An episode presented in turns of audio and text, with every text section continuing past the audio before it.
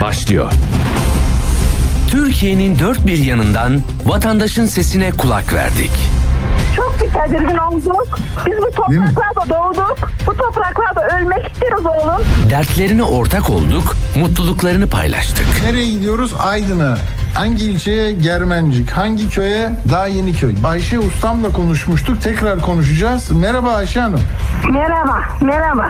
Ben bir şeyler duydum. Doğru mu? Gözünüz aydın öyleyse. Sağ ol, sağ ol. Çok sevindik. Şu anda sevinip duruz.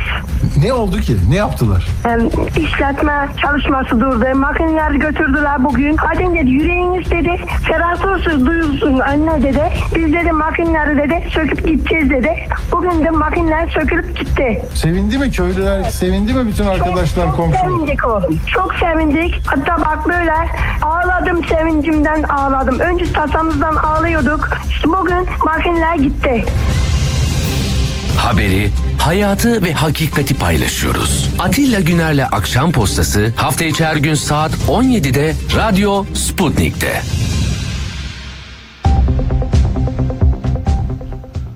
Akşam postasından hepinize iyi akşamlar efendim. 23 Şubat akşamında günlerden Perşembe beraberiz. Haber, her taraf haber, her taraf yeni bilgi ve hepsinde de hani DNA'sında, içinde, kodlarında aynı şey var. Yapabildiğinizi yapın. Usulün, hukukun, adaletin, vicdanın dışına taştığınızda korkmayın aflarımız var.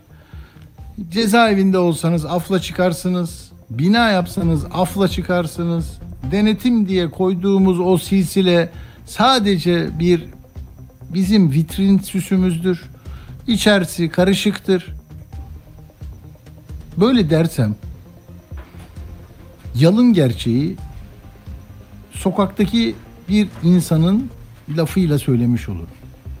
Ama süslü laflara, grafiklere, demeçlere ya da bulunduğunuz pozisyonu bazı değerlere çıpalayarak, çıpalayarak yürümez bu iş. Şimdi ya niye böyle diyorsun kardeşim, niye moralimizi bozuyorsun dersen, şimdi az önce Anadolu Ajansı'nın canlı yayında Murat Kurum'u dinliyordum. Murat Kurum'a hakikaten bak e, nasıl? Ha tamam E, gelmiş sesi de. Şimdi hayır durum şu arkadaşlar. Yani bak işini namusuyla yapan Anadolu Ajansı'nda isim soyadını bilmiyorum Serdar Bey. Yani soruyor bak gazeteci gibi soruyor. Hakikaten hiçbir şeyde ama cevap vermek istemiyorsan vermiyorsun. Diyor ki ne oldu diyor. Yapı denetimi ne oldu? Bu bir bina düşüyor diyor, kırılıyor, paramparça oluyor, öbürküsü duruyor. Nerede sorun diyor. Adam soruyor gazeteci olarak. Budur işi. Bakan Bey abicim neler söylüyor ya. Envanter çıkarıyoruz biz olaydan sonra topluyoruz, verilere bakıyoruz, kaydediyoruz. Yıkım neticelerinin detayına bakıyoruz. Elazığ'da da gördük. Diyor ve şunu söylüyor. Bunların %98'i 99 öncesi olmuş. Çünkü bugüne ait hiçbir eksiklikten sorumlu olmayız, olamayız. Bizi koruyan bir güç var ve biz hiçbir şekilde hesap vermeyiz, istifa etmeyiz. Canları daha uzun yaşatacak iradeyi koymak isteyenlerin önüne de engeller koyarız. Ya erişim engelidir bu ya da hürriyetten yoksun bırakmadır adı hukuki adı. Ya cezaevinde olursun ya karartma altında kalırsın konuşamazsın. Konuştuğunda da kötü sıfatlardan birine mazhar olursun değil mi? Şimdi diyor ki ya diyor dükkanları bundan sonra diyor e, binaların altına koymayacağız diyor. Ya Allah'ım akıl fikir ver ya. Yani 21. yılına giren bir yönetim dükkanların altta olmaması gerektiğini 43 bin kişiyi kaybettiğimizde tespit ediyor. Ve 43 bin 556. Ve biz sadece dinliyoruz değil mi? Dinliyoruz yani. Evet. Yahu imar affında hatalıydık. Yerel yönetimlere verdiğimiz yetkileri sınırladık ama yine de onların iskan şeyi var. Statik araştırmayı yapmıyorlar. İşte yapı elemanlarını donatılarını düzgün koymadıklarında sistem onları hemen yakalar eder. Ne dedi adam Yeni Zelanda'ya gitmiş ya. Seni gömerim buraya betona gömerim demiş. Eksikleri görme demiş. Hadi adam kaçmış Yeni Zelanda'ya. Sen bu sistemi 21 yıl önce kaçmış adam. Bunu devam ettirip burada hani başka ülkelerdeki gibi bir canımız gitmesin ama 100, 50, 70 hepsi fazla. Ama 43.556 ya siz böyle bazı amatör kameraların, telefonların çektiği Elbistan, Maraş, Hatay hastane önlerini gördünüz mü? İnsan olan bu resimden, bu fotoğraftan battaniyelere sarılı onlarca insanın sıra sıra e, dizilmesinden hiç mi üzülmez ya? Hiç mi bundan bir ayrı bir sonuç? Ya hani diyor ya hocalar bir Japon'un başına gelse Japon yaşam yaşamına son veriyor. Hayatının en büyük kararını alıyor. Hiç olmayacak bir şeyi. Herkesin yaşama hakkı var ve hiçbir din intiharı kabul etmez zaten. Zinhar onu da demiyorum. Böyle bir şey değil ama gördüğümüz bizim Türkiye'de de bir şey yapacaktı Osman Gazi'de yetişemediği için gitti. Gitti Japon. Dolayısıyla e, İdris Bey'e hemen bağlanmadan bir bu e, şeyi vereyim. E, Sayın Bakan kurumun yani şunu anlatmaya çalışıyoruz. Gerçekten e, sadece sandıkların kurulduğu zaman bir oy vermekle ve sandık arifesinde bir katı çıkıp e, ona e, af istemekle bu ilişkiyle Türkiye'yi yeni bir Türkiye yapamazsınız. Adını yeni dersiniz. Türkiye'nin 100 yılı dersiniz ama bu insanlarınızı 43.556 bugün yarın 100 bin ve hiç de bundan mesuliyet e, hissiyle hareket eden de bulamazsınız. Size yine sandıklar giderler prefabrikte kurarlar, çadırda kurarlar. Yine yine çark döner. Meseleyi tam böyle ana ana ekseninde e, tutmakta fayda var. Yoksa yani ben hep diyorum ya böyle 41 yıldır aynı şeyleri konuşmaktan sıkıldım ya. Yani bu ülkenin çocukları Mamak'ta da bağırıyorlardı.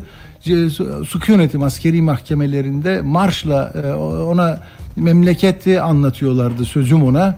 E, Şimdi de imar afları, şey, infaz afları, şunlar bunlar sonra da çöküp altında kaldığımız bir yapı.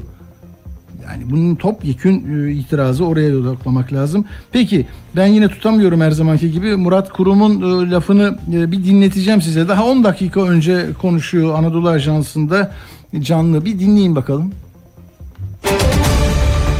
bilim insanlarımız e, ben hepsini topladım. Dedim ki yani fay hattına ne kadar mesafede bina yapmamız lazım? Dünya literatürünün 15 metre olduğunu söylüyorlar. Ama biz şu anki yeni yerleşim yerinde dedim ki hocalarımıza ya hani bunun bir madem bilimsel bir neticesi sonucu yok. Ya biz emniyette kalmak istiyoruz. Nedir bu mesafe? 15 metre literatür. Ya dedim biz 500 metreden aşağı yanaşmasak fay hattına doğru mudur? Çok iyi yaparsınız dedim. Ve ona göre mesela Daha güvenli. daha güvenli olur. Daha güvenli olur. Çok daha güvenli olur. Neden? O fay hattı kırıldığı zaman salınımla birlikte bir etkisi var. Salınım gerçekleşiyor ve o işte mesafeler uzadıkça o salınımın etkisi de azalıyor. Dolayısıyla ne kadar uzak yaparsanız o salınım etkisi de e, o kadar azalmış olur.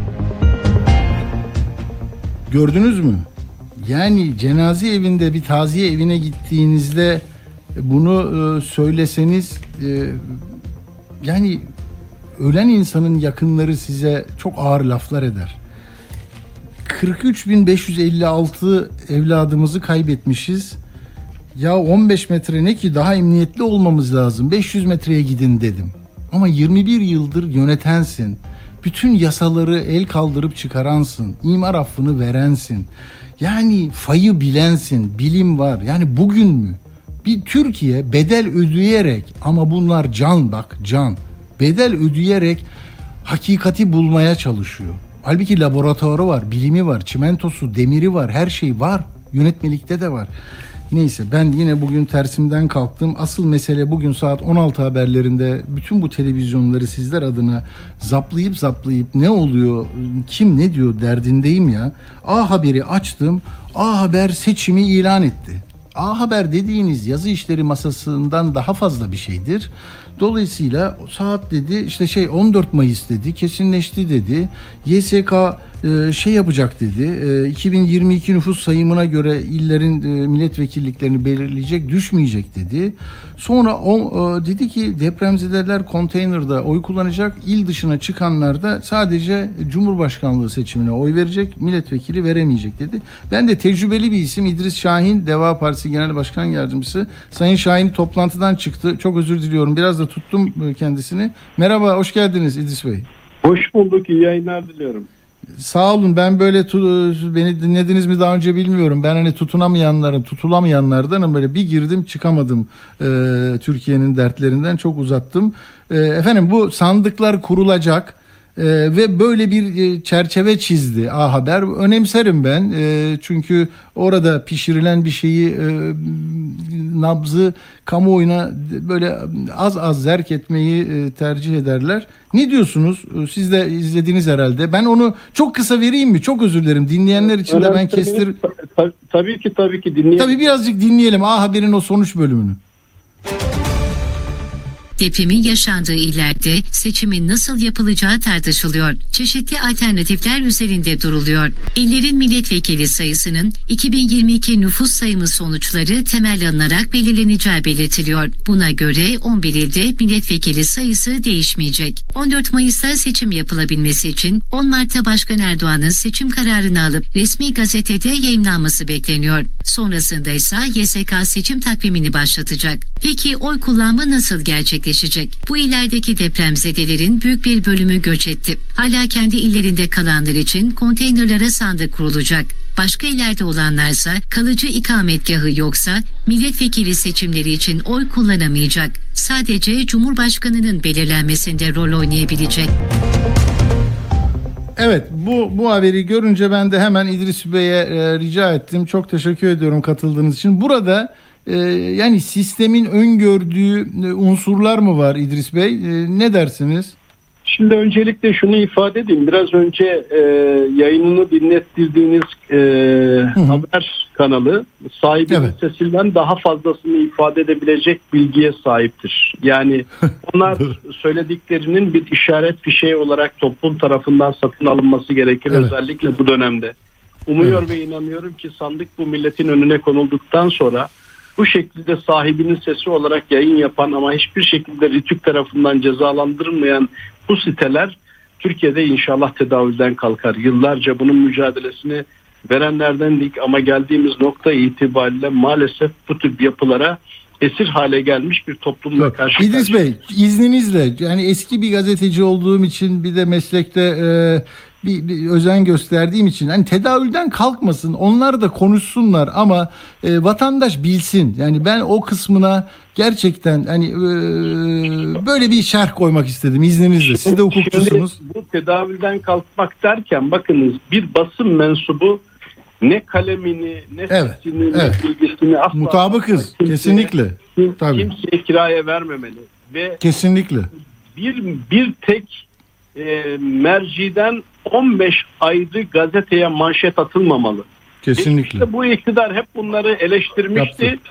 Bugün Evet. geldiğimiz nokta itibariyle eleştirdiklerinden çok çok daha farklı noktalara evrildiler. Asıl Hak- sıkıntımız bu. Bunun için haklısınız. dinletince ben de bunu söylemezsem olmaz.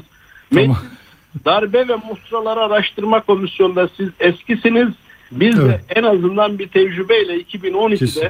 Tabii. bu basın patronlarını çağırdığımızda Hı hı. e, Sayın Aydın Doğan'dan Sayın Mehmet Emin Karamehmet'e, Sayın Turgay Evet. Çiner'e kadar hepsinin konuşmaları ve tutanaklarda bunların hepsi var. Sizin meslektaşlarınızın pek çoğunun beyanı var.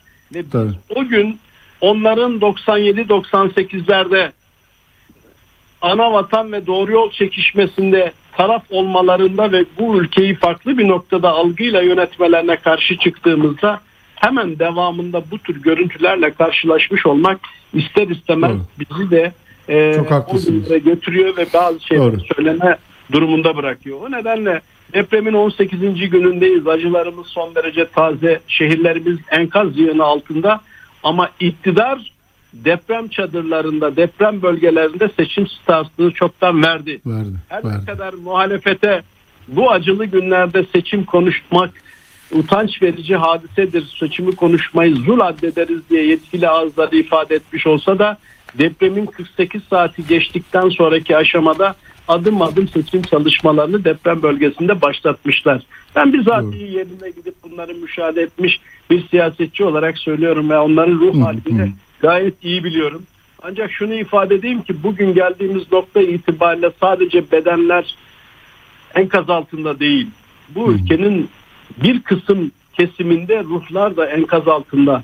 Yüreklerimiz yangın yeri ve yaptığımız ziyaretlerde gözlüklerimiz de can dayanmıyor. Bunu özellikle ifade ediyorum. Şimdi gelelim seçime dair hususa. Evet. Bakınız bahsettikleri hususların tamamı normalde mevzuata uygun hususlar. Şu anda seçimlerin yapılmasına mani hiçbir engel yok. Yok. Çünkü seçim tarihini belirleme yetkisi yegane merci Türkiye Büyük Millet Meclisi ve anayasada ve mev- mevcut Cumhurbaşkanlığı seçim kanunu ve parlamentoya ilişkin Türkiye Büyük Millet Meclisi'ne dair milletvekili seçim kanununda belirtilen sürelerde seçim yapılabilir. Dolayısıyla ne Yüksek Seçim Kurulu'nun ne de Cumhurbaşkanlığının seçimlerin tarihini ileri bir tarihe atma gibi bir yetkileri söz konusu değil. Olması gereken seçim tarihi ne zamandır diye bana soracak olursanız elbette ki 18 Haziran'da seçimler yapılabilir. Hı hı. Ama 18 Haziran'da mevcut anayasanın 101. maddesinin ikinci fıkrasına göre Sayın Erdoğan'ın aday olması söz konusu değil. Şu an itibariyle ikinci dönemi ve artık mevcut anayasaya göre kendisinin Cumhurbaşkanı aday olabilmesi anayasaca mümkün değil. Peki çok özür dilerim. Bu mesela bu bu yaşadığımız özel durum nedeniyle e, yani vazgeçilebilir, sarfi nazar edilebilir bir e, husus olabilir mi? Yani böyle yazılar okudum ben. Ya bu kadar acı yaşanırken aday olsun olmasına girmez muhalefet gibi. Ne olacak hani? Şimdi aslına bakarsanız muhalefeti iktidar kendi eliyle bir tuzağa çekiyor. Değil mi? Nedir? Bu meseleleri konuşturmamak. Konuşulursa bu deprem anında abesle iştigal olur. Hı, Peki evet, depremin evet. 48 saati geçtikten sonra 300 milletvekiliyle devletin her türlü imkanını kullanıp seçim, deprem bölgesinde seçim çalışması yapmak ayıp Tabii. değil mi? Abesle iştigal Hı. değil mi? Devletin her türlü imkanıyla bakınız Sayın Cumhurbaşkanı yanına ortağı Bahçeli'yi de alıyor. Gitmediği deprem bölgesi yok. Sabah çıkıyorlar uçakla, akşam dönüyorlar uçakla. Diğer muhalefet liderleri ne yapıyor? Kendi imkanlarıyla oradaki deprem bölgesinde tek tek tek vatandaşın yaralarını sarmaya çalışıyorlar. Ve bu anda da seçim konuşmayı kendileri için doğru bulmuyorlar. Bakın Evet. benim bahsettiğim husus Sayın Erdoğan'ın anayasal mani hali var aday olmak için. Bu Evet. anayasa 85 milyonu bağlıyor. İçinden Sayın Erdoğan'ı çıkartıp o istisnadır demiyor. 85 Tabii, milyonun tamamı mevcut anayasaya göre şekillenmek durumunda. Ve bu mevcut seçim takvimi 18 Haziran'daki seçim takviminin başlangıcı Cumhurbaşkanlığı seçim kanununun 3. maddesine göre 60 gün öncesinden başlamak kaydıyla 18 Nisan'da seçimlerin başlangıç tarihidir. Hafta sonuna denk geldiği için 20 Nisan seçimlerin başlangıç tarihi. Ve kamu görevlileriyle alakalı da bir ay öncesinden istifa şartı vardır. Bir ay öncesinde yani 20 Mart'ta kamu görevlileri görevlerinden ayrılmak Hmm. gibi bir durumu söz konusudur. Bu normal seçim takviminin işlemesi halinde Sayın Erdoğan anayasada olmayan yetkisini kullanarak 116. maddenin ikinci fıkrası kapsamında niçin olmayan diyorum ilk dönemi olsa Sayın Erdoğan'ın bu yetkisi var Cumhurbaşkanı'nın ama Hı. ikinci dönemi olduğu için bu yetkisi olmasına rağmen ısrarla diyor ki ben anayasanın 116. maddesinin ikinci fıkrasındaki yetkimi kullanacağım. Bu takdirde 7 günlük bir takvimde kamu görevleri görevinden istifa etmek durumunda. 10 Mart'ta seçim tarihini ilan ederse 48 saatin içerisinde resmi gazetede yayınlanmak gibi bir durumu söz konusudur. 12 Mart. Ancak Evet. onların hazırlamış olduğu takvime göre de 20 Mart'ta Yüksek Seçim Kurulu seçim takvimini başlatacak ve ona göre de askı listeleri yani sandık seçmen listeleri askıya çıkacak. Şimdi Sayın Erdoğan'ın talimatıyla A Haber'in yapmış olduğu yayında eksik bir husus yok. Bunu çok netliğiyle Hmm. ifade edeyim. Eksik olan sadece şu enkaz bölgelerinde deprem bölgesinden başka bir şehre geç, geçen ve kayıtlarını oraya aldıranların zaten bir sorunu yok. Aldıranlar Hı hı. hem milletvekilliğinde hem de cumhurbaşkanlığında rahatlıkla başka bir şehirde oy kullanabilirler. Ancak kayıtlarını aldırmadığı halde farklı bir şehirdeyse cumhurbaşkanlığında oy kullanabilir, milletvekilliğinde oy kullanamaz diye bir ayrım yasal olarak mümkün değil. Bu Yani geçici olarak bile alabilirsiniz siz değil mi? Yani Şimdi mücbir sebep var. Bakın bizim vatandaşımıza tavsiyemiz şu sizin aracılığınızla bizi izleyenlere. Eğer bu bölgelerden ikametgahını alıp başka bir ilde yerleşme niyetinde iseler bu arkadaşlarımız hemen bugünden tezi yok e-devlet üzerinden kayıtlarını rahatlıkla yaşadıkları ile aldırabilirler ve o ilde de hem milletvekili için oy kullanabilirler hem de cumhurbaşkanlığı için oy kullanabilirler. Ama Anladım. gönül olarak kendi bölgelerinden kopmak istemiyorlarsa bu deprem bölgelerinde çok rahatlıkla ister 14 Mayıs'ta olsun ister 18 Haziran'da olsun seçim tarihi ne zaman olursa olsun sandık kurullarının oluşmasında sandık bölgelerinin ihtas edilmesinde mani hiçbir hal yok. Okullarda eğer bir zayiat varsa bu takdirde okulların bulunduğu adreslere konteynerler konulup sandık kurulları oluşturulabilir. Her türlü güvenlik tertibatı sağlanabilir. Yüksek Seçim Kurulu da burada tüm hazırlıklarını yaparak vatandaşların oy kullanmasını sağlayabilir. Vatandaş Hmm. ikametgahını aldırmadı. Seçim günü gidecek o seçim çevresinde oyunu kullanacak. Bakın buradaki asıl kritik konu şudur. Türkiye 87 seçim çevresine bölünmüştür. Bu 87 seçim bölgesi 81 vilayet, İstanbul 3, Ankara 3, Bursa 2 ve İzmir 2 seçim bölgesi olmak kaydıyla 87. Bir de yurt dışı seçim seçmenleri seçim bölgesi Evet. vardır. Onlar e, seçim tarihi belli olduktan sonra askı listeleri kesinleştikten sonra bir ay kala yurt dışı seçmen kütüğüne e, mensup olan vatandaşlarımız gerek gümrük kapılarında gerekse bulundukları yerin konsolosluklarında büyükelçiliklerinde oy kullanabilirler. Bu Evet. farklı bir e, seçmen listesine tekabül eder. Yurt dışı seçmen kütükleri. Türkiye'de ise 87 seçim bölgesinde. Bakınız Ankara'da bile birinci bölgede kayıtlı olan bir vatandaş ikinci bölgede oy kullanamaz. Hmm. Üçüncü bölgede oy kullanamaz. Sadece kendi seçim çevresinde oy kullanabilir. Dolayısıyla depremden zarar görmüş olan Hatay seçim çevresinde seçmen kütüğünde bulunan bir vatandaşın Ankara'da ne Cumhurbaşkanlığı için ne de milletvekilliği için oy kullanabilmesi söz konusu değildir. Bu vatandaşlar ikametgahını aldırmışlarsa Ankara'da Ankara'da hem milletvekili için hem de Cumhurbaşkanlığı için oy kullanabilirler. Aldırmalarına gerek var mı? Hı. Ha, Tamamen çok özür dilerim. Hani yurtta çocuklar üniversite için il değiştiriyorlardı. Evet. Deprem öncesine dönersek değil mi? Bir belgeyle e, orada oy kullanabiliyorlardı. Bu, bu, bu sağlanamaz mı depremzedelere de? Şu anda bunu çok rahat bir şekilde sağladılar. Deprem bölgesinde 6 Şubat itibariyle ikamet ettiğini belgeleyen herkesin şu Hı an itibariyle ikametgahlarda rahatlıkla kaydedilebiliyor. Yani tamam. bunlar misafir gibi kaydedilebiliyorlar. Bir burada herhangi bir fatura veya kira sözleşmesi gibi Tamam. ibraz etme yükümlülüğü getirilmiyorlar. Doğru. O, o. Dolayısıyla tamam. o zaman seçmenliği de kazanıyor değil mi? Seçmen olma hakkını da elde ediyor böylelikle. Seçmen O- olma hakkını orada. elde ediyor ve gittiği yerde çok rahatlıkla oy kullanabiliyor. Oy- tamam bu Deprem önemli. bölgelerindeki milletvekili sayıları da doğrudur 31 Aralık 2022'nin TÜİK verilerine göre milletvekili dağılımları gerçekleştirilir. Dolayısıyla burada herhangi bir sayıda değişiklik olmaz. Olmaması da gerekir zaten. Zaten Anladım. deprem vurmuş. Buradaki kayıplardan kaynaklı olarak milletvekili dağılımında e, bir eksilme hakkaniyetle de bağdaşmaz. Niçin bağdaşmaz? Vatandaşlarımız şunu da bilsin. İstanbul'da bir milletvekili 115 bin oy alması lazım. Ama Bayburt'ta 25 binle çok rahatlıkla milletvekili seçilebilir bir milletvekili. Aynısı Gümüşhane'de, Çankırı'da iki milletvekili olan yerlerde. Dolayısıyla efendim sayıları azaldı, milletvekili sayıları da düşsün. Hayır efendim. Kanun gereği zaten 31 Aralık 2022'deki TÜİK'in verilerine göre milletvekili dağılımı gerçekleşecekti. Dolayısıyla bu bölgelerdeki milletvekili sayısında hiçbir değişikliğe Değişiklik yok. gerek yok. Anladım. Ama Peki. vatandaşlarımız bu bölgeden ayrılmak istemiyor ve orada oy kullanmak istiyorsa devlet şunu yapmalı.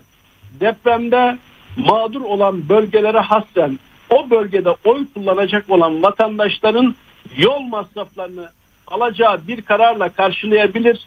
Oraya vatandaşları götürür, oyunu kullanır, geri tekrar yaşadığı bölgeye getirebilir. O seçim Anladım. çevresinde mutlaka oyunu kullanmak gibi bir yükümlülüğü vardır. O seçim çevresinin dışında başka bir yerde kim olursa olsun oy kullanamaz. Anladım. Zaman zaman Sürem çok sınırlı. O, e, biraz e, aştım ben süreyi. Son iki dakika. O zaman şimdi Evet. altılı masadan da ya da Millet İttifakı'ndan da bana mesajlar geliyor. Hadi o zaman 2 Mart'ta da adayı e, artık açıklasınlar diye. Değil mi? Biraz o e, hızlanacak herhalde bu bu manada. artık şu aşamadan sonra sizin döndürüp dolaştırıp konuyu buraya getireceğinizi tahmin edebiliyordum. Yok yok yok. Yani- Yok bir cümle bir cümle. Yok evet ya da hayır diyeceksiniz. Çok rahatlıkla ifade edeyim ki artık 2 Mart'ta bu seçim takvimi 14 Mayıs'sa Altın Tamam. Masa 2 Mart'ta çok net bir şekilde adayını hangi gün ilan edeceğini kamuoyuyla paylaşmalıdır. Bu konuda Tamam. en ufak bir tereddüt yok. Tamam. Artık seçimde son finale gelindi. Ee, bu görüşmelerin, bu müzakerelerin sonunda adım adım bu ülkeyi tam manasıyla kuşatacak 85 milyonun cumhurbaşkanı olacak ve cumhuruna hakaret etmeyecek bir ismi altılı masa istişareyle, müzakereyle, mutabakatla toplumun önüne koyacak ve bu değişimde inşallah hep birlikte gerçekleşecek. dedim. Ee, Peki e, ül- ülke adına vatandaşımız adına hayırlı olsun diyelim. O zaman e, Sayın İdris Şahin çok teşekkür ediyorum katıldığınız için ama sözünüzü yarıda kesmek istemem. Tamamlayabilirsiniz bir Ben cümlenizi. sadece şunu söyleyeyim. İktidar ağızlarından bazı basın kuruluşlarında şunu ifade ediyorlar.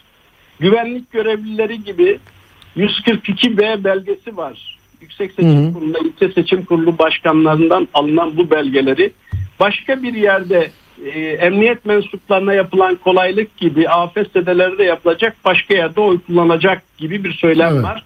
Bu mümkün değil.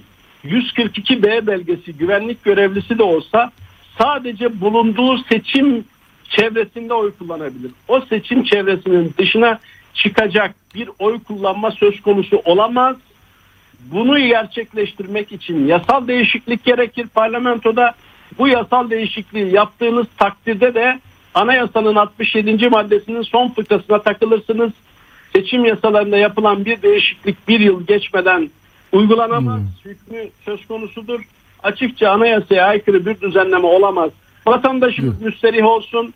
Yüksek Seçim Kurulu bugün Cumhurbaşkanlığında bir boşalma olsa 45 gün içerisinde seçimleri yapmak zorundadır zaten. Bu süre yeterli bir süredir. Seçim bölgelerinin ben tamamını dolaştım. En ağır Tamam. enkaz bölgelerde de gördüm. Seçimlerin yapılmasına mani bir hal yok. Halde yok. Demokrasinin Peki. gereği seçim sandığı milletimizin önüne getirilmeli ve milletimiz bu değişimi gerçekleştirmelidir diye Umarım e, her şey demokratik kurallar içinde olsun. 80 gün varmış hemen editörüm de uyardı. 80 gün hakikaten e, çok sınırlı, çok yakın bir tarih.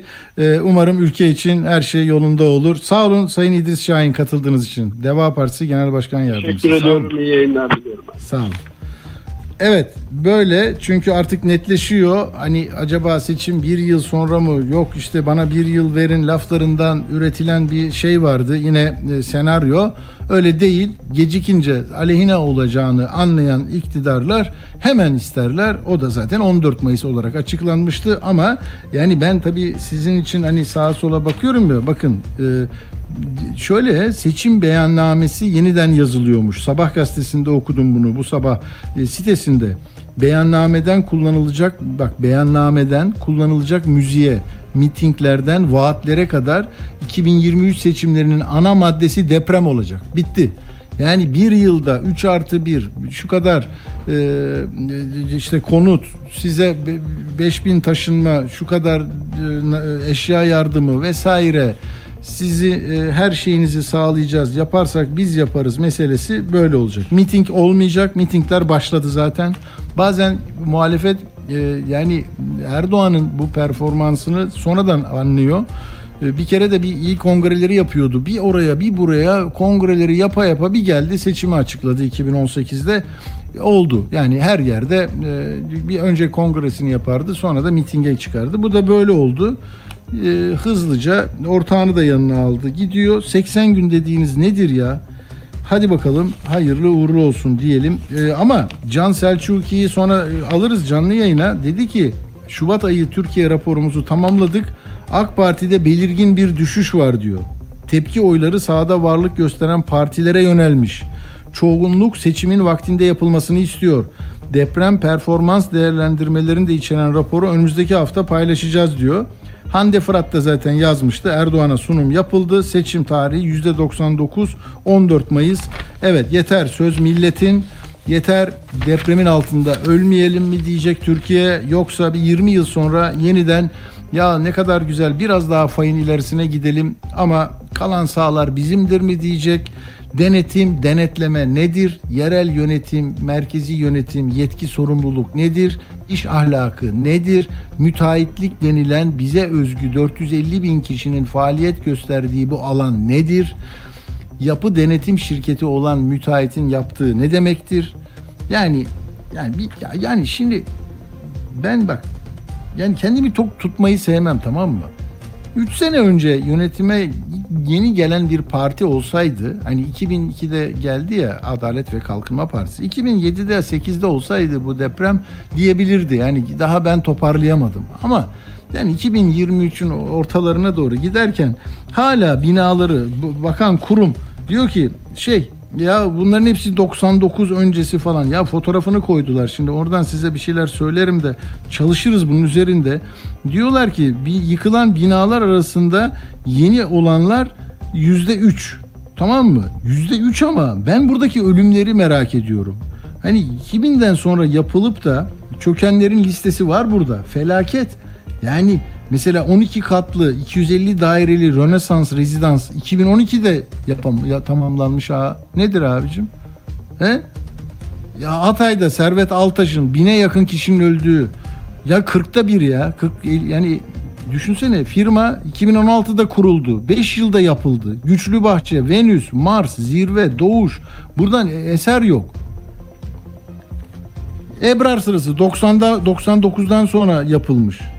E, Trent Garden Residence 2021'de makyaj yaparak izin almışlar. İmar affından yararlanmışlar. Adıyaman Belediye binası. O da mı uzaydan mı geldi o belediye? Yani şimdi bunu böyle söyleyerek bize toz kondurmayın da ne olursa olsun demek e, çok sağlıklı gelmiyor bana e, öyle. Şimdi ya bunları anlatırken derdimiz başka içine karıştırdığımız duyguları hitap eden mesajlar başka.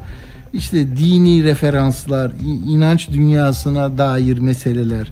Özgür Özel bugün onu gördüm de e, o lafı kim söylemişti Uğur'a sorarız. E, biz e, şeyle bir yetkili demiş ki biz Müslümanız bunu da aşarız gibi. Özgür Özel ne diyor bir bakalım.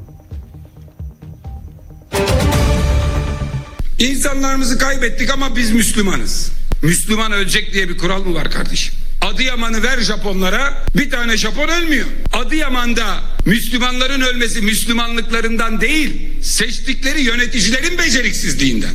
Yoksa böyle bir şey olabilir mi? Biz Müslümanız. Katlanacağız. Hayır arkadaş biz Müslümanız.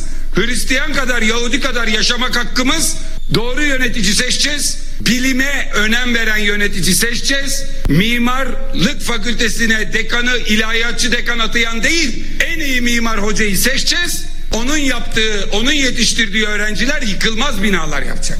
Müslümanız, öleceğiz, katlanacağız. Yok öyle bir şey. Hristiyanın ölmediği şeyde Müslüman ölüyorsa günahı yönetenlerin boynunadır. Neyimiz eksik? Yöneticimiz de bizi yöneten Süleyman Soylu. AFAD'ın 2018'den beri başında Süleyman Soylu. Bir Japon olsaydı ölmeyecektik. Ama Japon'un üstünlüğü dininden değil, bizim eksikliğimiz de dinimizden değil, liyakatsizliğimizden. Süleyman Soylu söyledi tabii sonra hatırladım. Sevdiklerimizi kaybettik ama biz Müslümanız. İnsanın hayatını takdir edildiği andan bir saniye ileri getirebilme kabiliyeti hiç kimsede yoktur insanın hayatını ölümün eşiğine taşımada el birliği etmiş olabilirler insan evladı. O kolonları kesen arkadaşlar ne? belediye meclis üyeliği verilen o kardeşlerin yaptığı e, ve hepsi darmadağın olmuş binaları yapanlar şey mi Azrail mi görevli mi geldiler? Onun yanındaki adam namusuyla yapınca. Yani bir şeyin üstüne böyle hani konfeti atarsın bir şey görünmez. Hani ne bileyim ya böyle bir, sis yaparlar ya sahneye birileri çıkar. Böyle bir şey yaparsın ne olduğunu göremezsin. Ama yani senaryo gereği öyle şeyler olur. Filmde de bir şey gösterirler. Sen miş zannedersin. Değildir. Burada da yani şimdi niye katıyorsun bu dinle, inançla işlerini? Niye buraya koyuyorsun? Yani hiçbir şey yani deprem sonrası bir Japon'un böyle dediğini düşünebiliyor musun ya? Yani İtalya'da biz Katoliyiz çünkü böyleyiz falan. Yani önce yaşatacağız seni. Biz onun için yaşatmamız lazım demesi lazım. Şimdi ne yapacağız? O bak müteahhitlerin listesi veriliyor. Tamam mı? Bugün Dilek Güngör yazmış diyor ki ya bu kadar insanlar yardım etmiyor. Bunlar ne çok kazanmış. Baktım diyor yardım edenler listesinde yok diyor. Tamam mı? Halk TV e, düşünün bütün Türkiye'yi harekete geçirdi.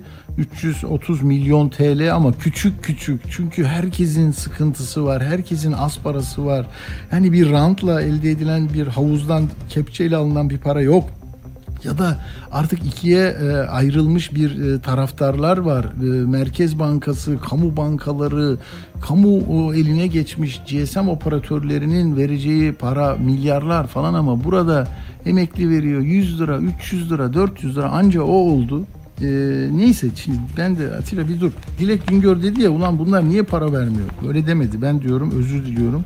Böyle kamusal bir alanda e, dandun konuşmamak lazım da benim ben ben sinirlerimle hakikaten keyfim yok e, tutamıyorum kendimi özür dilerim. Siz kullanmayın öyle bir kelime de. Şimdi e, ne diyecektim ya? Evet e, diyor ki ne, niye diyor bu diyor listeye baktım ben yok diyor. Ben de bir listeye baktım. Yani sen orada hak et yani haksız yere listelere bakıp niye vermedin diyorsun. Ya bu çok iradi bir şeydir. Arzuyla, istekle oluşur.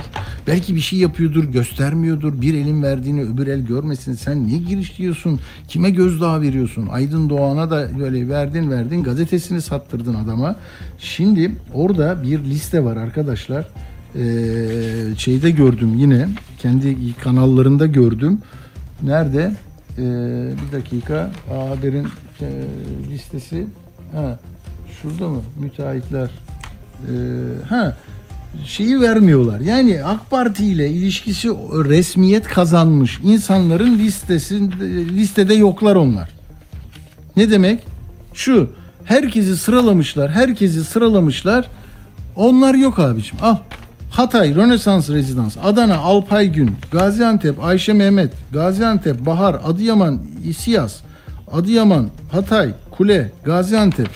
Ama bak şey Nur Dağı'nda Yunus Kaya yok. AK Partili belediye meclis üyesi. CKK inşaat. Yaptığı 6 site çöktü. 300 kişi öldü. 300 kişi öldü. Koy kenara o bizden vermeyelim. Bizim ekip buraya gelsin. Malatya Zafer Kırçuval. Kırçuval Otel'in sahibi 2020 depreminden sonra hasarsız raporu verilmiş. Battal Belediye AKP'li Battal Gazi Belediyesi'nin başkan yardımcısı. Maraş Dulkadiroğlu, Şahin Avşarlıoğlu 15 katlı 3 bloktan ikisi depremde yıkıldı. Diğeri ağır hasarlı. 140 konutlu Bağdı Sabah konutları. Yüzlerce kişi gitti. Tutuklandı ilçe başkanı. Yani şimdi bunları böyle böyle çetelelerle değil anlayış anlayış tamam mı? Senin gidiyorsun şimdi bir de diyorsun ki kentsel dönüşümle ilgili bak bunlar engelledi bizi. Allah'ım ya Rabbim ya bunlar engelledi bizi. Bakın seçimin bütün şeyleri belli. Hani itiraz edersiniz ya hakkınızı aramanın e, zul sayıldığı dönemlerden geçiyorsunuz tamam mı? Niye? Bak kentsel dönüşümde e, şu var onu söyleyeceğim. Kentsel dönüşümde bazı sembolik yerler var. Ee, sabahta A Haber'de onları görüyorum sürekli. Şey diyorlar. CHP ve yandaşları kentsel dönüşüme karşı çıkmasaydı Hatay böyle olacaktı. Binlerce kişi kaldı diyor. Ya İskenderun'da e, bir mahalle var. 2010 e, 2013 yılında bak 6 mahalle riski riskli ilan edilmiş 2013'te. Tamam mı? Ama onlar da muhtar çalı orada oturanlar dava açmışlar. Yargı iptal etmiş. 2015'te iptal etmiş. 17'de. Bir daha riski, riskli alan ilan etmiş Bakanlar Kurulu. Yeniden itiraz edilmiş. Danıştay iptal etmiş kararı. Diyor ki sen diyor araştırma yapmadan geliyorsun diyor. Böyle şey olmaz diyor. Danıştay'ın kararı da bende. Bak burada. Yani bunları yani hukuk olmasın mı o zaman kardeşim? Yani istediğin mi istediğini yapacağın bir alan mı olsun? Ne diyor bak? Ee, ölçekli imar planı bu planın dayanağı olan 2013 tarihi resmi gazetede yayınlanan Hatay ili İskenderun şu şu mahallenin günü işte dava açılmıştır. Burada diyor baktık diyor tamam mı? Ee, şey yok diyor. Yani bir bilimsel araştırma sonucu bak e, Danıştay e, ileri sürülen temiz nedenlerin kararın bo- bozulmasını gerektirecek nitelikte değildir diyor. Detaylı zemin ötütü verisi ve buna bağlı olarak su taşkını konusunda yeterli verinin de bulunmadığı de- değinilen incelemeler dışında yukarıda belirtilen bilimsel veriler içeren herhangi bir teknik inceleme yapılmadığı, işlemin dayanağı teknik raporun yapıların can ve mal kaybına yol açma riski taşıdığını kanıtlayacak nitelikte olmadığı. Al yapmamışsın görevini. Belki bunları yapsaydın sen çünkü onu herhalde şöyle düşündün. Ya buraya alırsak bir rezidans yaparız, kenarından bir şey yaparız, çarşı yaparız, AVM yaparız. Buradan böyle yaparız. Oraya da bir turizm tesisi koyarız. Öyle değil. Orada insan var. Bak 42 43556 kişi de vardı, dün vardı. Tamam mı? Onlar da hakkını aramak istediler. Takipsizlik oldu, belediye gelmedi, kirişler kesildi. Ya adam üç katlı bir bina yapmış. Üstüne sonra birer kat çıkmış. Hani diyor ya şeyde Hatay'da e, Sadullah Ergin. Ya her seçim öncesi bir kat çıkıyorlar. Sonra imar affı yapıyorduk diyor. Ne kadar üzüntü verici. Kılıç, Kılıçdaroğlu da dedi. El kaldırıp bunlara mecbur bıraktıran sisteme yazıklar olsun. Değişecek dedi. Ya şimdi üç kat yapmış. Üstüne de yavaş yavaş 3 kat çıkamış. İlk 3 katta asansör yok ya. Sonra dördüncü kattan itibaren yedinci kata asansör yapmış. Sonra aşağıdakiler demiş ki ya bizim asansör niye yarı yoldan başlıyor? Dur demiş onu da yaparım. Delmiş, biçmiş, oymuş abicim aşağıya indirmiş asansörü. Şimdi orası yok ve orada onlarca kişi öldü. O zaman neredeydin abi? Seyahatte miydin? Adam bir kar, ka- yani eleştirirsiniz de hani şu nereden aklıma gelirse böyle cins cins şeyler. Ya adam bir depremden böyle bir karlı bir ovalara çıktı. Çocuklarıyla kar yapacaktı. Kar kayacaktı. Dediler ki bak sen yerinde durmuyorsun. Ya bunlar olurken neredeydin sen? Tatilde değildin ama neyi konuşuyordun? Fiziken bir yerde bulmak yeterli, bulunmak yeterli mi? Ben geldim işe çalışmazsan. Ben geldim denetim merkezi. At imzayı sabah 9'da. Orada kreş yaptı adam ya. Kreş yaptı öldürdü. Öldürdü yüzlerce insanı. Müteahhit bile kızmış. Ya bunların hiç, hiç bunları bunları vicdanen yapanlar kim? Bu sistemin içinde benim rolüm ne?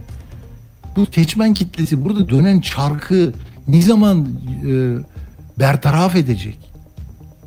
Hani sevdiklerimizi kaybettik biz Müslümanız. Ya Danimarka'da, İsveç'te bunu söyle bakalım bir işe yarıyor mu? Ya bir insanın bak yedi kediyi Diyarbakır'da çalışmalar yürütülürken galeriyada kedinin sesini duydular, durdular. Ne kadar iyi bir şey değil mi?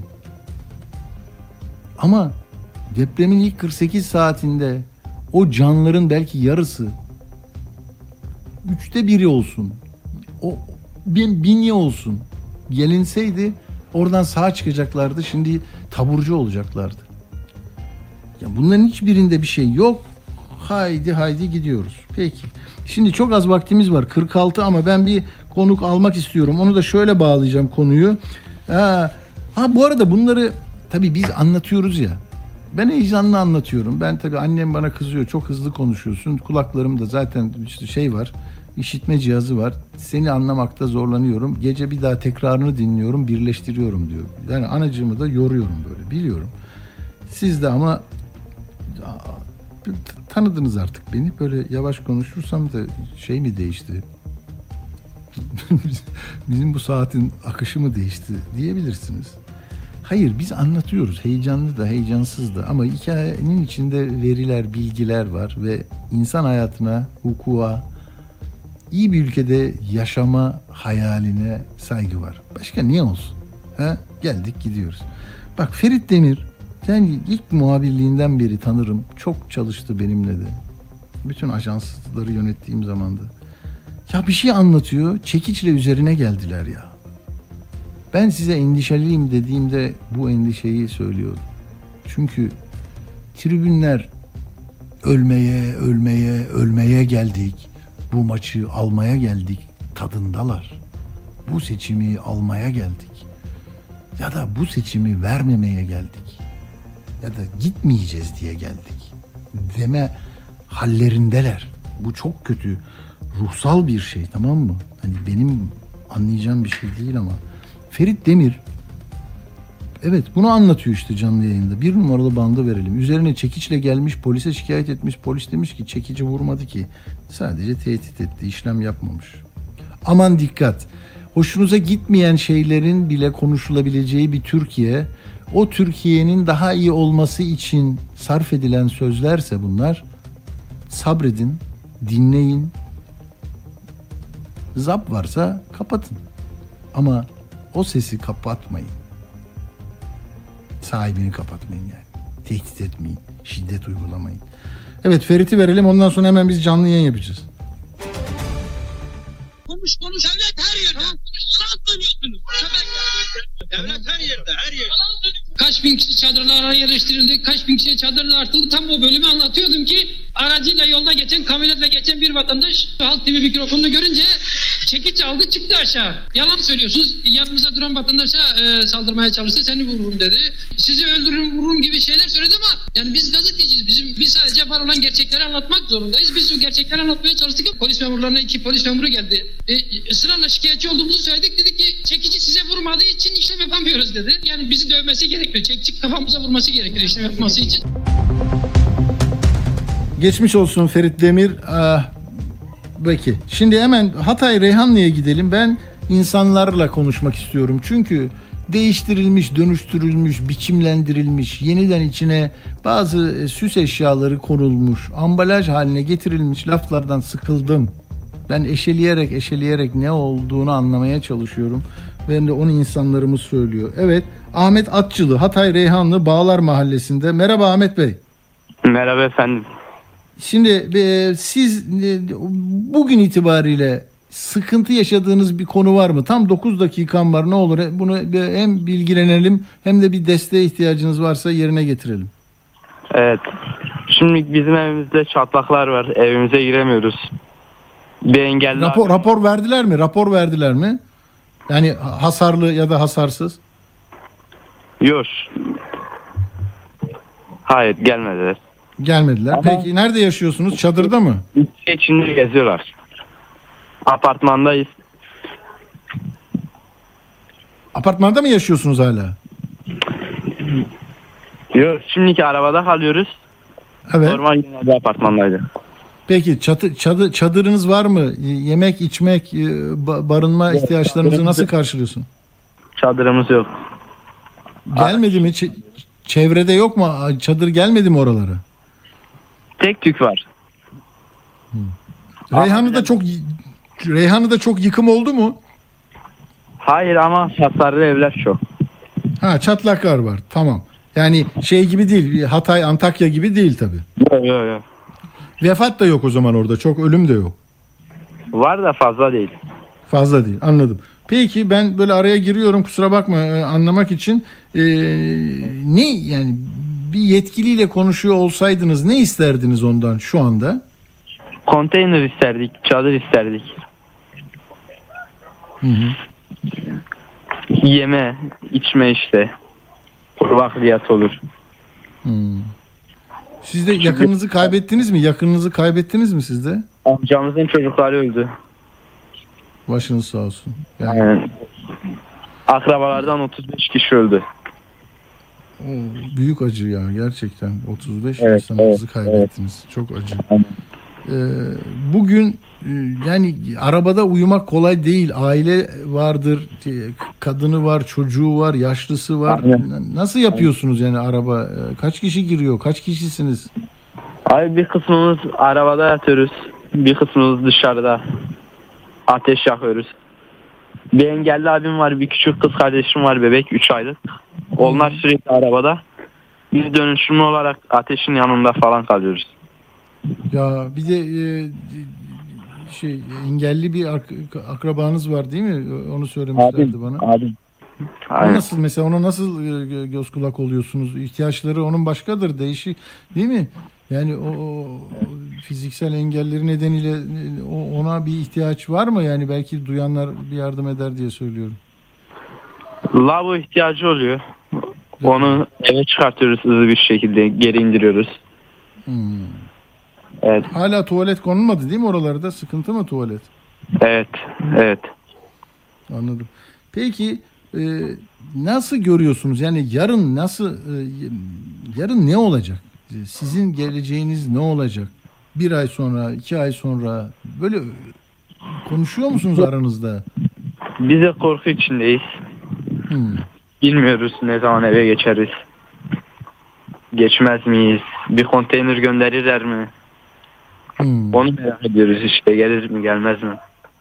Peki gelir ge- paranız yeter mi? İş, iş ticaret yapmazsanız geliriniz olmazsa da zor tutunursunuz. E, İşinizi Evet. kaybettiniz mi? Ne yapıyordunuz siz daha önce? Kuaförüm. Kuaför. Ne, ne oldu? Dükkan duruyor mu yoksa e, Dükkan duruyor ama hasarlarımız var. Peki faaliyette bulunabiliyor musun? Sen işini yapabiliyor musun? Yok yok. Yok değil mi? Evet. Anladım. Peki e, yetkililere o zaman yine son olarak e, şunu söylüyoruz değil mi? Bir konteyner lazım. Kalabalık aileler var. Evet. Ee, konteyner. Engelli abim için konteyner istiyorum. Tamam. Onu da söyleyelim. Hatay Reyhanlı burası. Bağlar Mahallesi öyle mi? Ahmet Evet. Atçılı'yla konuşuyoruz. İlgilenen olursa böyle derneklerden, vakıflardan, STK'lardan telefonunu veririz Ahmet Atçılı'nın. Ee, bu önemli çünkü. Ee, bir de e, yani soğuk oluyor mu? Isınabiliyor musunuz? O da büyük dertti. Ben İşte arabanın içinde kalıyoruz. Ateş yakıyoruz. Öyle ısınıyoruz. Evet. Son depremde de evde yakalandık. Abimi lavaboya çıkartmıştık. Biliyorsunuz Öyle mi? deprem oldu Hatay'da. Tamam. Peki. Peki e, tekrar geçmiş olsun. Yakınlarını kaybettin. Başınız sağ olsun. Ee, inşallah tekrar görüşürüz daha iyi günlerde. Sağ olun. İnşallah. Emeğinize Sağ sağlık. Teşekkürler. Sağ olun. Sağ olun. Evet Suzan Hanım'la konuşacağım. Orada da Gökhan Zan çadırları anlatıyordu. Diyor ki Sutaşı mahallesinde bakın böyle sera çadırları kurulmuş. Mavi mavi kalın naylonların içinde yaşıyorlardı. Ee, aynı bölgeye gittik. Hatay Subaşı'ndan Suzan Hanım'la konuşuyoruz sağaltıcı. Merhaba Suzan Hanım. Merhaba, kolay gelsin. Büyük geçmiş olsun. Sizin şu andaki durumunuzu merak ediyoruz. Çadır meselesi çözüldü mü? Ya çadır meselesi çözülmedi hala. Yani 20 gün önceden beri çadır gelmedi buraya zaten su taşına. Biz kendi im- imkanlarımızla sera yaptık orada kalıyoruz. Hani gördüm böyle şeyin e, bu Gökhan Zan e, video çekmiş. Böyle kendilerine Hı hı. O değil mi? Mavi değil diğer tarafta artı sadece Diğer taraf. göstermelik olarak çadır kuruluyor. Buraya hiçbir de yardım falan gelmedi. Peki şöyle mi diyorlar? Size buraya getirmeyiz. Siz gelin çadır kentte yaşayın mı diyorlar? Öyle mi diyorlar yoksa Öyle demiyorlar. Şöyle bir şey var. Mesela çadırlar muhtarlara geliyor. Muhtarlara veriliyor. Muhtara 50 adet çadır verilmiş. O da sadece akrabalarına falan yakınlarına dağıtılıyor. Ya böyle Diğer şey olur mu ya? herhalde büyük ihtimalle saklıyorlar mı ne yapıyorlar bilmiyorum. O kadar kişi çadırsız ki şu an. Peki Mesela biz geçenki AFAD depremde bile eve çıkmak zorunda kalan insanlar oldu. Onlar da şu an enkaz altında. Çadır Görüyor gelmediği musun? için. görüyor musunuz ya? Görüyor musunuz ya? Peki e, siz başka çoluk çocuk var zor oluyordur. Tuvaleti de kendiniz ihmal Aynen. etmişsiniz. E, bir anlatın. Son 3 dakikam var çünkü her şeyi Ya biz söyleyin. 30 ve- kişilik bir 30 kişi kalıyoruz bir serada. Kendi imkanlarımızda yine küçük bir naylondan falan kendi imkanlarımızda çukur kazdık anca oraya lavabomuzu yapabiliyoruz. Hmm. Ya çok zor durumdayız. Hiç kimse bir yardımda falan da bulunmuyor. Ne belediye başkanı ne, ne hiç kimse. Düşünsenize Hangi- 30 kişi seradayız. Güneşin altında serada da yaşanmıyor. Sabah dışarı çıkmak zorunda kalıyoruz. Dışarı çıkınca da zaten binalar var. Diğer de üstümüze çökecek diye korkuyoruz yani. Bu kadar ihmal edilmez bir yer. Peki hani kamyon geçmiyor mu? Görmüyor musunuz? Biz buradayız diye bir çığlığınızı duyan yok mu ya? AFAD'ı var, bunun kaymakamı yani var. Yok. Bir tane tır geldi geçen gün size örnek vereyim. Vatandaş birbirine girdi diye zaten onlar zor durumdalar. Normal yani çocuklarını düşünmek zorundalar. Ateş saçtı askerler ya. Sırf vatandaş kavga etti diye ateş saçılır mı? Havaya ateş attı açtı Evet dağılın diye. askerler havaya ateş saçıyor. Hay Allah. Böyle yardım olacaksa hiç yardım gelmesin. Buraya daha iyi ateş saçacaklarsa. Hangi belediye orası? Ne belediyesi sizin Sutaşı oturduğunuz yer? Mahallesi. Samandağ Sutaşı Mahallesi. Ha, Samandağ, falan da var onun. Aynen. Tamam biz Samandağ Belediye Başkanı'yla da konuşmuştuk geçenlerde. Bir onlara da bildirelim. Niye? O, o da demişti ama çadır gelmiyor. Sevkiyat çok az diyordu. Ne çadır Söyler- geliyor gelen yardımlarda vatandaşa köpek dağıtır gibi ya, erzak dağıtıyorlar ya. Yere atıyorlar makarnaları. Mesela makarna yere atıyor yerde patlıyor makarna zaten. Köpek mi Ah, var karşılarında böyle mi atılır? Bu, bu yardım mı yani? Ah canım. Kıyafet getirmişler yere atmışlar. Gelin bakın yerler kıyafet dolu. Hepsi çamur yağmur yağmış. Ya. Her şey Biz onların vatandaşı milletindeyiz. Böyle davranmamaları gerekiyor. Ya kimse kimseye böyle bir şey yapabilir mi? Böyle bir de muamele şöyle bir şey var. Hatay'ı sırf CHP aldı diye CHP kazandı diye buraya hiçbir yardım gelmiyor. Diğer 10 ilden başka yerlere gidin AK Parti'nin kazandığı yerlere orada bayağı bir yardım geliyor. Pazar gibi kuruluyorlar oraya sırayla alıyorlar insanlara yardım ediyorlar. Buraya niye hiçbir yardım yok? Peki bunu bir yetkiliye hiç söyleyebildiniz mi? Yani gelip geçen Yetkiliye birisine- söylüyoruz ama yok yani yardım falan yok abi burada. Ben siyaset bilimi mezunuyum. Benim tanıdıklarım da çok başka yerlerden de gelen gidenler oluyor. Oraya yardım var buraya gelince yok. Ancak biz arkadaşlarımın imkanlarıyla yardım getirebiliyorum ben aileme. Görüyor musunuz? Bizim peki aracı olmamızı istediğiniz bir şey var mı e, Suzan Ya Hanım? kesinlikle çadır, çadır kesinlikle lazım buraya. Artı erzak, erzak yok yani. Ya günü kurtarabiliyoruz sadece. Aşevi var. Aşevinde abi yemek yapılıyor. Size yemin ediyorum yemekler yanmış yani kokusu var yemeklerin. İnsanlara yemeği böyle dağıtıyorlar. Peki çevrenizdeki yani Suriyelilerden bile beter olduk biz burada. Suriyelileri böyle kapısını tamamen açan Cumhurbaşkanımız bize gelince yok. Bir de böyle yardım bir ayrım ama böyle bir etrafta. ayrımcılık ayrımcılık yapıldığına in- inanmak istemem ben ama hani Ben organizasyon inanıyorum yok. kesinlikle böyle bir şey Öyle de mi? var. Abi Ya sizin- gidin bakın AK Parti'nin kazandığı illere gidin bakın nasıl yardım geliyor. Gelin Hatay'a bakın nasıl yardım geliyor. Bunu tabii sordular, çok reddettiler, çok da sinirlendiler iktidar. e, Olabilir sözcü- reddederler çünkü işlerine gelmiyor. Anladım. Ama bizim de e, yani her vatandaşımızın acısı bizim acımızdır. Biz ne yapabiliriz? Dün mesela Halk TV'de de e, bir, bir sürü yardımlar toplandı. Bir şeyler olacak ama e, sizin sağlığınız çok önemli. Hijyen Abi çok yardım önemli. toplandı da burada yardım yok ya. Enkazda 6-7 kişi var daha şeyde su taşında. Biri bile gelip kurtarmıyor. Benim amcalarım gitti komşularımı çıkardı. Ondan sonra AFAD ekibi diyor ki sizin işiniz bitti çekilin. Alıyorlar kamerayı abi çekiyorlar kendileri kurtarmış gibi. Buraya böyle yardımlar geliyor. Yardım bile sayılmaz. Bunlar yani yapılanlar bize. Resmen işkence. Ölseydik daha iyiydi abi bu durumda. Demeyin öyle demeyin. Ne kadar yani, yani acı veriyor biliyor musunuz? Du- duyanlar için de çok çaresizlik. Sizin duygularınız e, çok sahici. Bu abartı olamaz değil mi? Yani gidip de sizin Abi abartı değil videolar var ya ateş Değil mi? videolar var. Ben onları yayınlayabilirim bile. Ama ben memur olduğum için yayınlayamıyorum. Ben katibim abi bu arada. Nerede görevlisiniz? Tamam da adliyesinde. Adliye de yıkıldı yani. iş yok. 3 ay o hal ilan edildi zaten. Anladım. Anladım. Yargı peki e, bunun hesabını sorar mı? Eksikliğin, e, bu Abi sormaz binalar- yani sormaz. Hatta bunların hepsini inkar edecekler.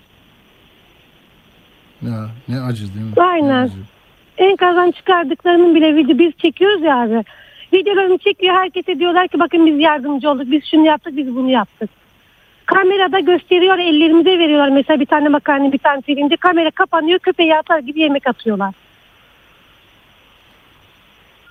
Bu Anladım. yani abi, bu Peki kadar. sizin bu e, çok canınız yandı ve duygularınızı e, bir canlı yayında paylaştınız. Bunu e, yayıncılık ilkesi olarak ben ne kesebilirim ne kaçabilirim. Abi hiçbir Bunlar- şeyi kesmeyin. Direktmen yayınlayın. Tabii ki tamam tamam yani. şu anda e, sevgili Suzan zaten onu yapıyoruz ama bu Bu arada benim e, adım Yağmur. Suzan'ın kızıyım ben. ha Suzan'ın kızısınız. Peki. Aynen adım oldu. Yağmur.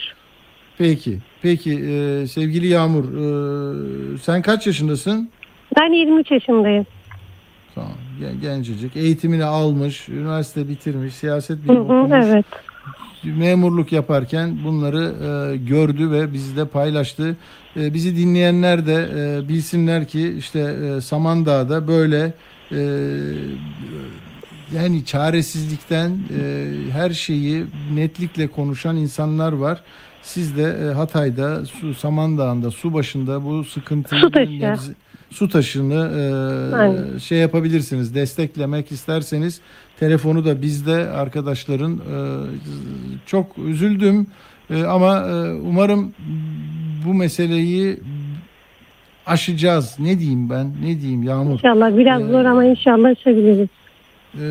Ailene de orada e, zor durumda olan herkese de çok sevgiler, selamlar. Geçmiş olsun. Teşekkürler. Teşekkür ederim. Hoşça kalın. Hoşça kalın. Sağ olun. Kolay gelsin. Görüşmek Sağ üzere. ol, sağ ol, sağ ol. Evet şimdi bir minik soluk alalım tekrar dönelim. Çok ağır oldu.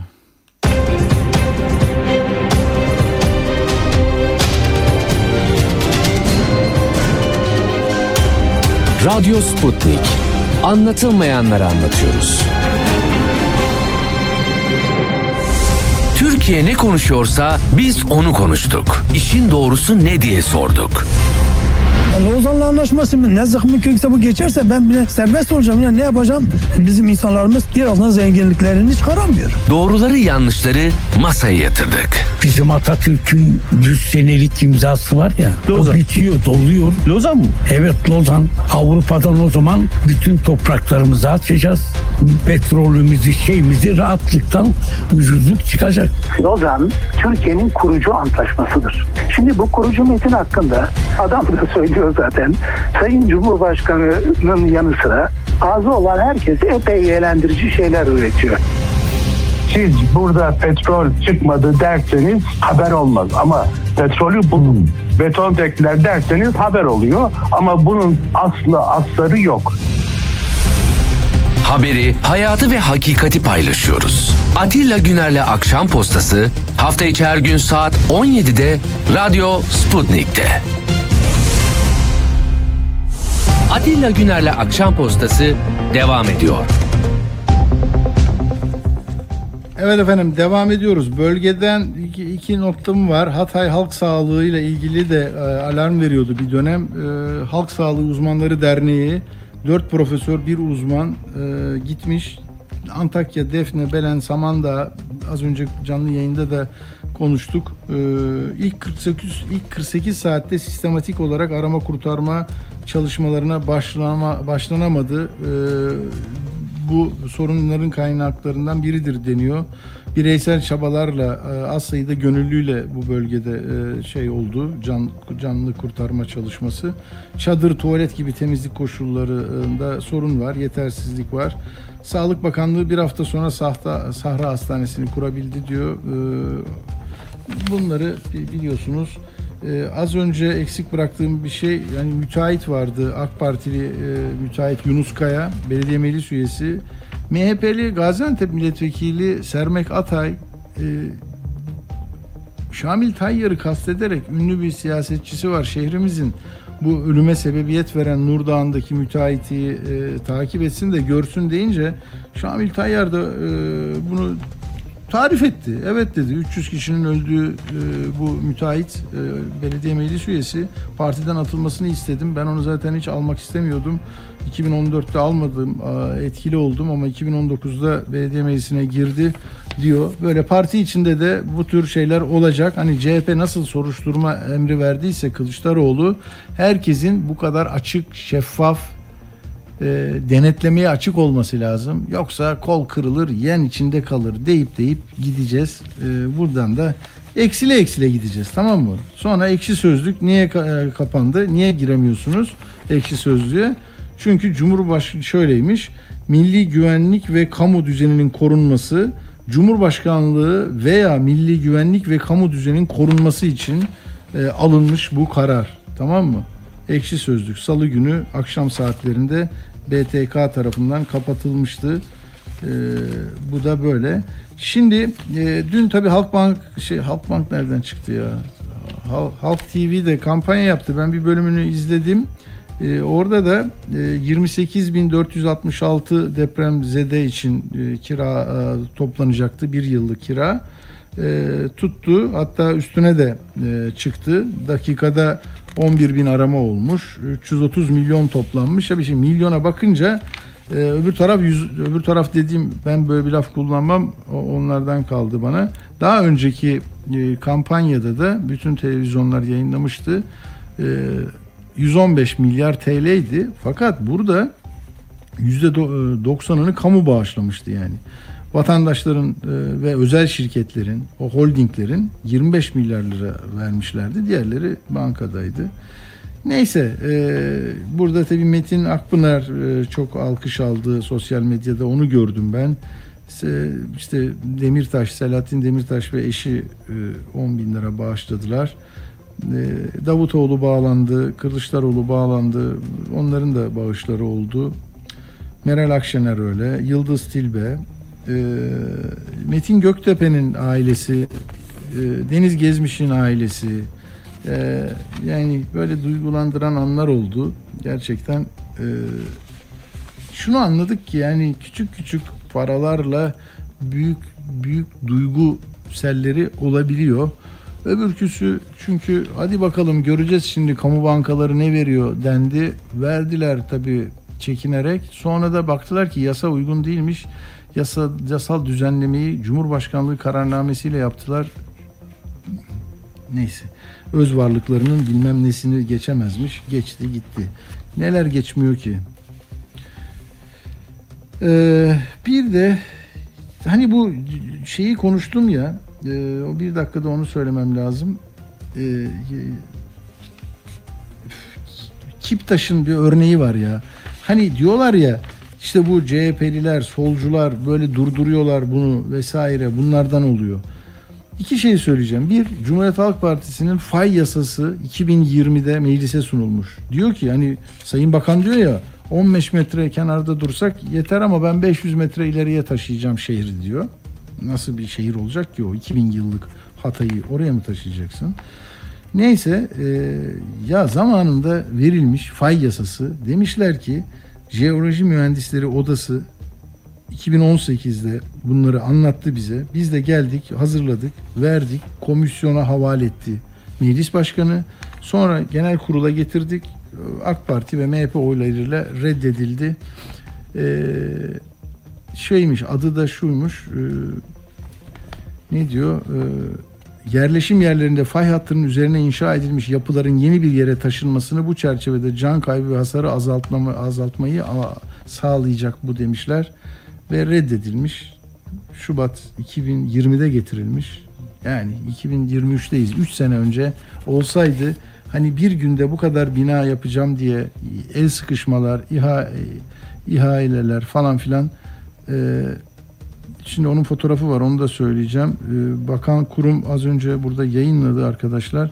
Diyor ki bak diyor neler yapacağız her yerde e, işte Nizip'te 550 böyle tablolar var. 1452 Elbistan'da 1452 hemen başlayacakmış bunlar. Bölmüşler böyle. 21 Şubat 28 Şubat başlanacak toplam konut sayısı 14 bin. 14.597. Bunların bir kısmının sosyal konutlarda hani kurralara falan giriyordunuz, para yatırıyordunuz. Onlar olabileceğini söyledi Özgür Özel. Onu bilmiyorum. Bir de en önemli şeyi unuttum. Uğur onu hatırlattı bana. Hadi söyleyeceğim ya. Jeneratör meselesi arkadaşlar. Ne biliyor musunuz? Bakın sistem isterse isterse korur, kollar, yaşatır. Sistem isterse tercihini istediği alanda kullanabilir. Korur, yaşatır.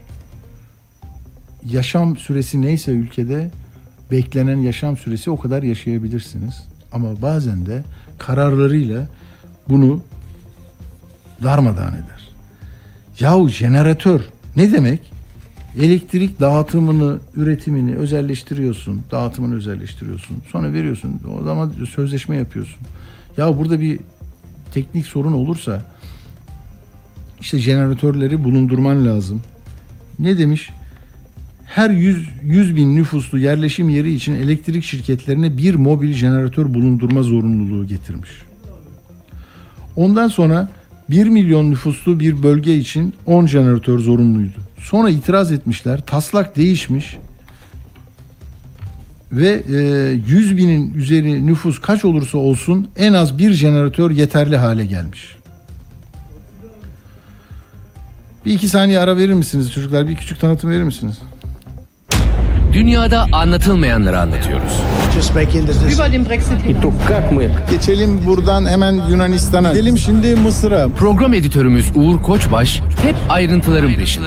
Dünyadan zaten Uğur'un şeyi copyright bölümü. Neden yapıyoruz? Çünkü 12 Eylül bizim AB maceramızın da aslında yıl dönümü. 34 tane fasıl hala bekliyor.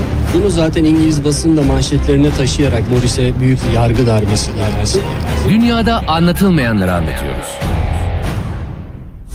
Atilla Güner'le Akşam Postası devam ediyor. Evet onu söylüyorum. Ee, şöyle yani jeneratörü çok sayıda bulundurman gerekirken itiraz ediyorlar e, özel şirketler. Sonra onlar o kampanyalara büyük paraları veren adamlar azaltıyorlar jeneratörü. Sonra jeneratör olmadığı için Habertürk'ün ışıklarıyla kurtarma yapıyorsun. Ee, elektrik bir hafta gelmiyor vesaire. Şimdi ne demek bu? Tercihini nereden kullandığını sen biliyorsun ama vatandaş da biliyor. Ya filtresiz santraller vardı değil mi? Kömürle çalışıyorlar. Karabük'te o tarafta bir sürü haber yaptık biz. Her yıl uzatıyorlar. Filtresiz çalışabilirsin. Filtresiz çalışabilirsin. İnsanlar kanser oluyor. En son iki buçuk yıl daha çalışabilirsiniz diye yasat geldi meclise. Tepkiler üzerine Erdoğan ya onu geri çekin dedi. Du- olmadı. Yani şunu söylemek istiyorum.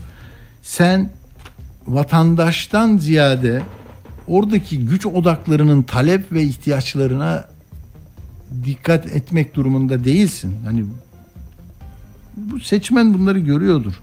Okul servislerinde kamera zorunluluğu dediler 2026'ya ertelendi. Ee, çocukların yiyeceği yemekler için kantinde satılanlarda işte gı- güvenli gıda deyip her şeyi almayacaksın dediler. Onu da ötelediler. Niye? Çünkü sektör öyle istiyor. Ya biz bunu yapamayız diyor.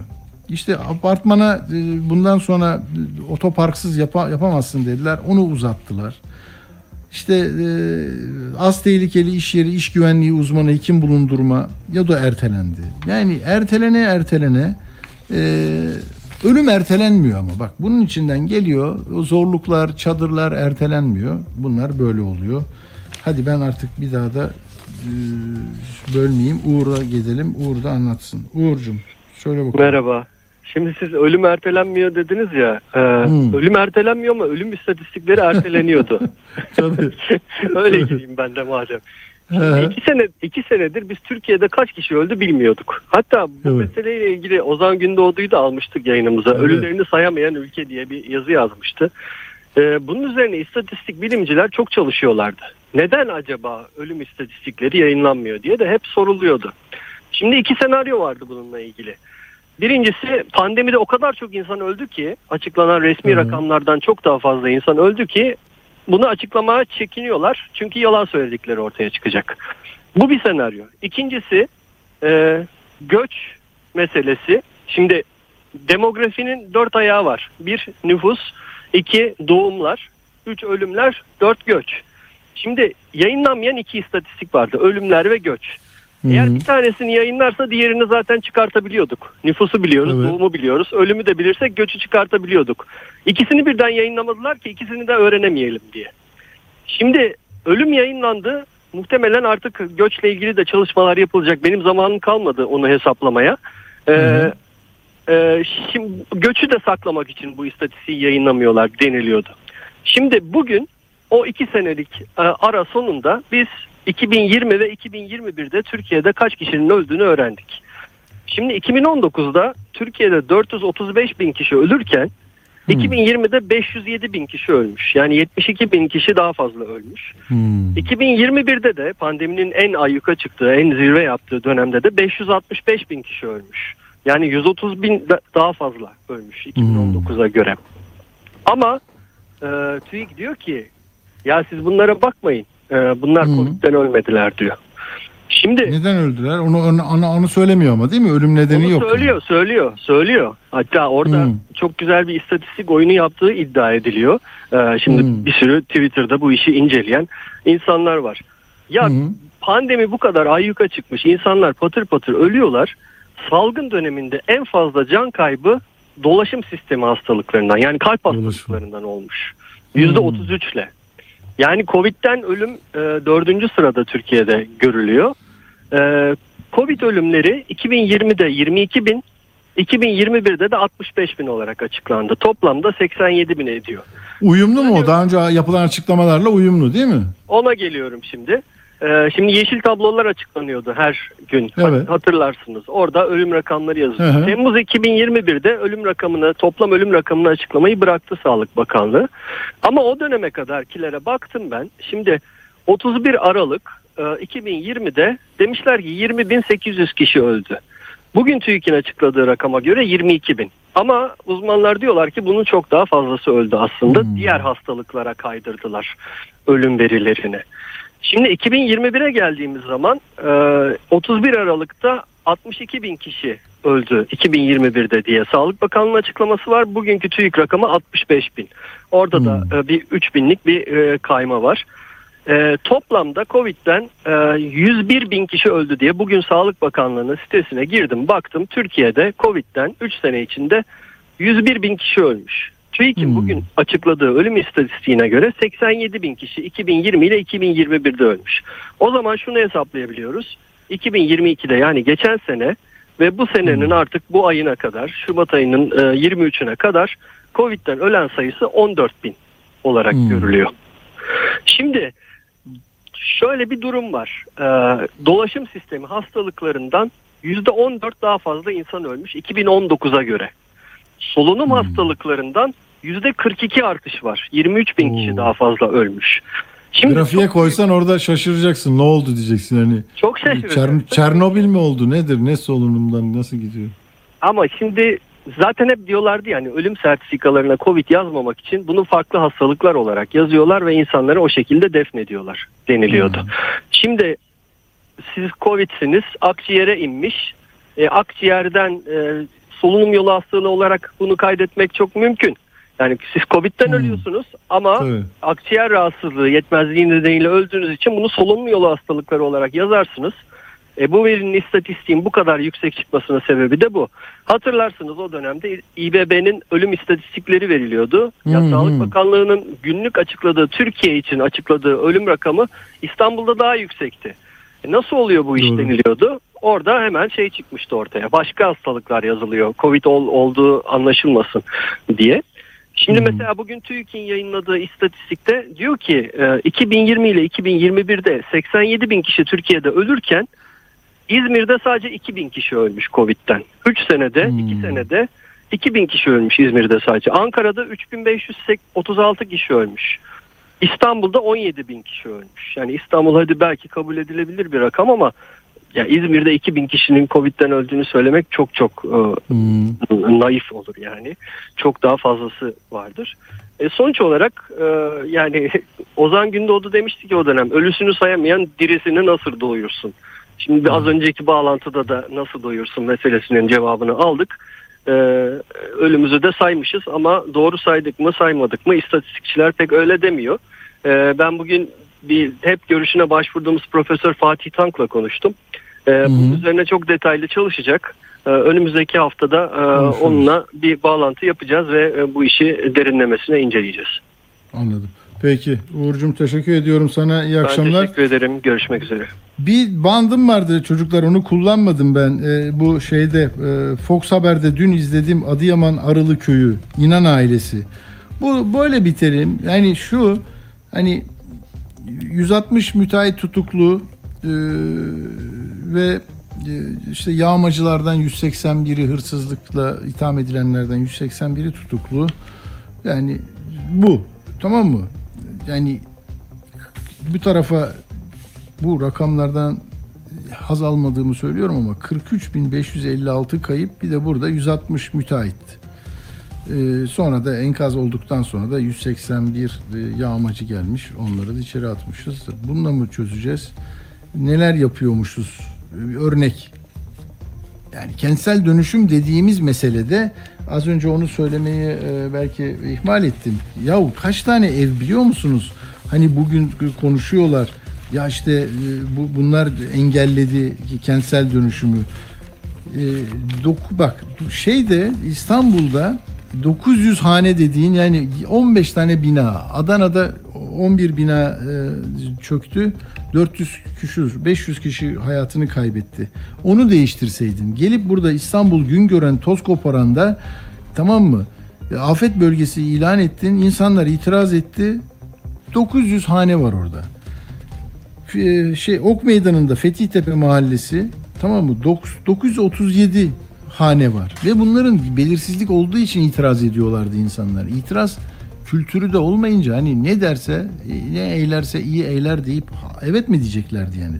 Tokatlı köyde de 600 Beykoz'da 671 hane var. Bunlar özel seçilmiş yerler ve e, burayı 10 kentte yıkım altında kalıp 50 bine yakın insanı kaybeden Türkiye'ye diyorlar ki bak buralara bakın onlar engelledi. Ya da İskenderun'da e, orada herhalde başka bir proje vardı. Riskli alan ilan edilmişti. Vatandaş itiraz etti. Ya belge yok, delil yok. Neyi ilan ediyorsun dedi Danıştay. Hukuka dayanarak söyledi bunu. Sonunda tablo böyle çıktı.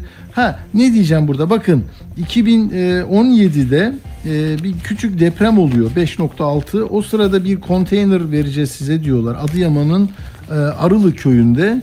Geçen sene gelmiş. 4 sene sonra konteyner gelmiş. Temel atıyorlar. Şimdi ikinci depreme yakalandılar. E, biz orayla tekrar konuşalım istedik. Dediler ki yapmayın. Yani burası e, iktidar partisinin çok oy aldığı bir yer. Zaten e, işte bu haber yapıldı. Sıkıntı olabilir buralarda. Konuşamıyorlar ama belki izlemeyenler için yani bir depremden e, ne depremiydi o? Samsat depremi diye e, not almıştım. Ben onun metni var mıydı biz? E, değil mi? Samsat. E, orada bir deprem oluyor. E, ne zaman oluyordu bu? Adıyaman'ın Samsat ilçesinde. E, oradan yani bu sözü vermişler. Gelmiş ama şimdi e, yani ikinci depreme yetişmiş konteyner. 2017'de olmuş. 5.4 büyüklüğündeymiş. 13 kişi yaralanmış. Saat 03.34'te olmuş. İşte orada o köyde bazı binalar yıkılınca bu aileye de e, konteyner gelecek demişler. E, tam 5 sene sonra gelmiş. Bir orada muhabirin anonsları da e, Yeşim yaptı bu haberi. E, çok etkileyici. Yani pek çok şeyi onlardan öğreniyoruz. Yeşim'in haberini bir dinleyin. Anonsları var. Bir de İnan ailesinin söyledikleri var. Bu konteynerin gerçekten hikayesi çok ilginç. Konteyner 2017 yılında Samsat'ta meydana gelen 5.7 büyüklüğündeki depremden sonra İnan ailesinin yıkılan evlerine karşılık olarak verilen konteynerdi. Aslında verilen diyorum ama bu konteyner o depremden yaklaşık 6 yıl sonra yani daha bir yıl önce buraya getirildi ve bugün ikinci depremde kendilerine yuva olarak kullanıyorlar. İnan ailesi 5 aile birden bu konteynerde ve kendi imkanlarıyla elde ettikleri elde ettikleri afat çadırlarında kalıyorlar. Ailenin birçok ihtiyaçları vardı. Kadınlar, çocuklar e, yine aslında konteynere başlarını sokup sığınabiliyorlar. Ama erkekler ne yapıyor? Duyduğuma göre siz Çadırda kalıyoruz biz. çadırda kalıyorsunuz. Evet, ve evet. Sanırım siz sabah kadar uyumuyor musunuz? Biz sabaha kadar uyuyamıyoruz çünkü niye? Burası bu köyde bir 500-600 hayvan telef oldu ve şu an bu teleften dolayı köyün dışında kaldığımız için buraya kurt saldırısı olabilir. Örneğin bu elektrik direğini kendi imkanlarımızla parasını yatırdık getirdik. 1, 2, 3 direk. Buraya 100 defa bir lamba rica ettik. Başvuru yaptık gelmedi. Şu lambayı görüyor musunuz? Bu lambayı köyün içerisinde kırık di- direklerden söküp kendi imkanlarımızla buraya taktı. Yani bu mağduriyeti yaşıyor. Öncelikle bir ışık yok burada. Evet, ışık olsun, karanlık olmasın, sorularınızın yanıtı olsun ama merak edin, merak edin, anlamaya çalışın. Verileni başka birisine aktarırken böyleymiş değil, bu böyle diyor, bu borusu böyle diyor, rakamlar bunu söylüyor diye biraz bir zahmet daha fazla soru. Hadi iyi akşamlar. Atilla Güner'le Akşam Postası sona erdi. Girl,